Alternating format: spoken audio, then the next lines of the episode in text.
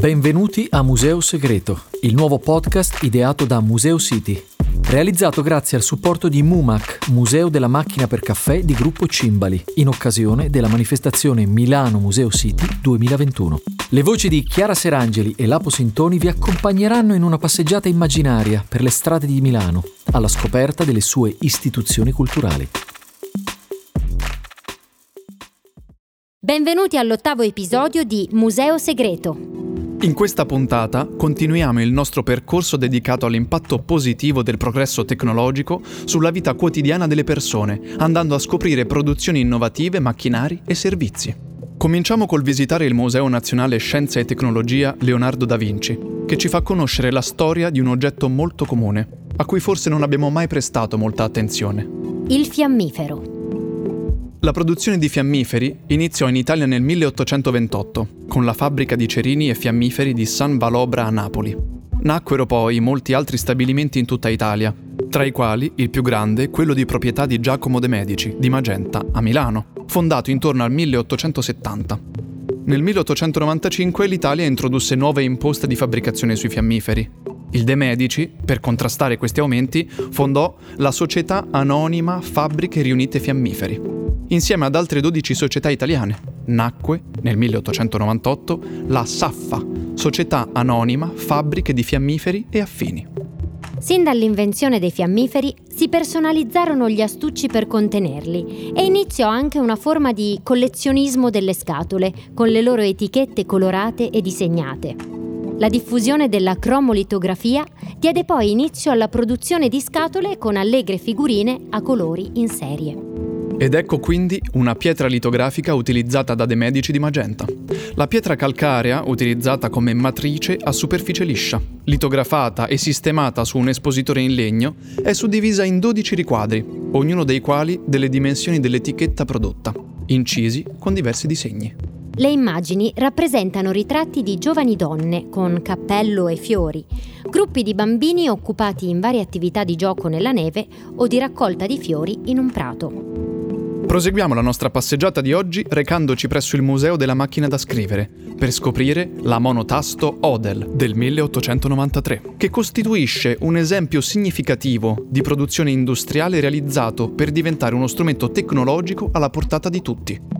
Prodotta a Chicago, principale città industriale dell'Illinois in USA, e presentata all'Exposition del 1893, è una macchina da scrivere composta da pochi pezzi metallici, dal funzionamento lento e complicato. Il rullo portafoglio è posizionato in senso trasversale e consente solo l'uso di fogli di piccole dimensioni, escludendo la possibilità di una copia con la carta carbone. Esistevano già nel 1893 altre macchine per uffici come la Calligraph o la Remington, ma queste erano molto costose, mentre la Odell aveva il vantaggio di un costo molto contenuto, ben 20 volte meno delle altre. Ma il solo vantaggio economico non consentì alla macchinetta di affermarsi e oggi ne rimangono solo alcuni pezzi malfunzionanti. Il progresso scientifico e tecnologico ha permesso di fare passi in avanti anche nel mondo dell'arte. Andiamo ora a visitare il civico archivio fotografico al Castello Sforzesco, dove possiamo ammirare la serie Chimigrammi dell'artista Paolo Monti, uno dei maggiori fotografi italiani del Novecento.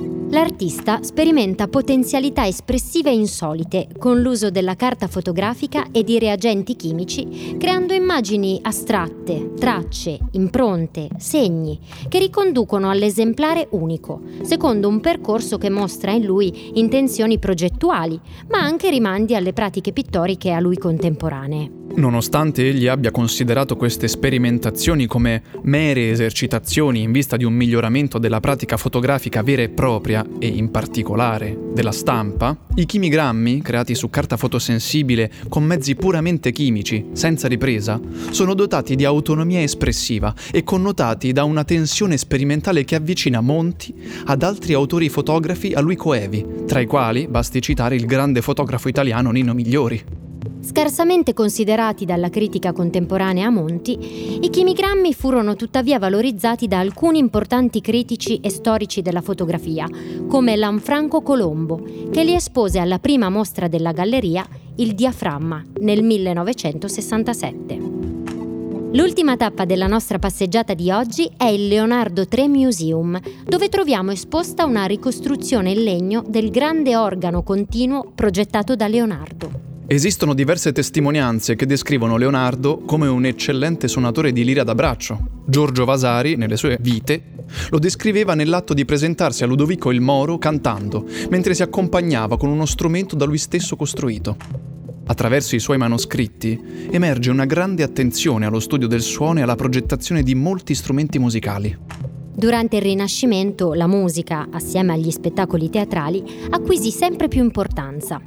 La Milano di Ludovico il Moro fu meta di grandi musicisti provenienti da tutta Europa, che diedero vita a profondi cambiamenti.